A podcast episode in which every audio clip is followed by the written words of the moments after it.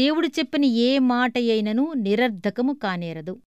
లూకాసువార్త ఒకటవ అధ్యాయం ముప్పై ఏడవ వచనం. హిమాలయ పర్వతాల్లో ఎక్కడో పైన ప్రతి ఏడూ దేవుడు ఒక అద్భుతాన్ని చేస్తూ ఉంటాడు. మంచు కురిసిన చోట్ల ఐసుగడ్డలు కట్టి మట్టిని గట్టిగా కప్పేసి ఉంటాయి. ఎండ, వెలుతురు, చలిరాత్రుల వణికింపు ఆ నేలను తాకదు. ఆ మంచుగడ్డని చీల్చుకుని అత్యంత ఆకర్షణీయమైన పూలు బయటకు వచ్చి వికసిస్తాయి. గడిచిన ఎండాకాలమంతా ఆ మొక్క నేలమీద పాకుతూ తన ఆకుల్నీ కొమ్మల్నీ వ్యాపింపచేస్తుంది. సూర్యరశ్మినంతా ఆత్రంగా తాగుతుంది. ఆ వేడిమనంతటినీ చలికాలం పొడుగునా తన వేళలో భద్రంగా దాంచుకుంటుంది.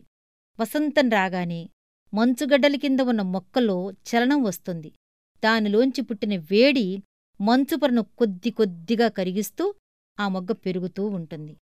ఆ మొగ్గ అలా చొచ్చుకుంటూ వస్తున్నప్పుడు మంచులో చిన్న గాలి ప్రదేశం ఎప్పుడూ ఆ మొగ్గ చుట్టూ ఉంటుంది. మంచుపొరను తొలుచుకుని మొగ్గ బయటకు వచ్చిన తర్వాత సూర్యరశ్మిలో అది అందంగా వికసిస్తుంది. ఎండలో మంచుగడ్డ తళతళలాడినట్టుగానే ఆ పుష్పపు ముఖముల ఎరుపుదనం తళతళలాడుతుంది.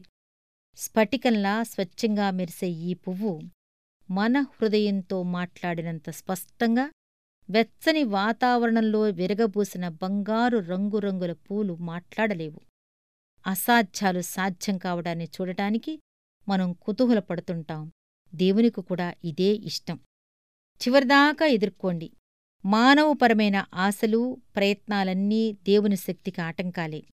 ఎదురైన కష్టాలన్నిటినీ పడేసి మూటకట్టండి. మీరు వెయ్యగలిగినంటినీ వేసి మోపుకట్టండి. ఇది అసాధ్యమనే ప్రసక్తి తేవద్దు. విశ్వాసం దేవుని వైపుకు చూస్తుంది. మన దేవుడు అసాధ్యాలకు దేవుడు.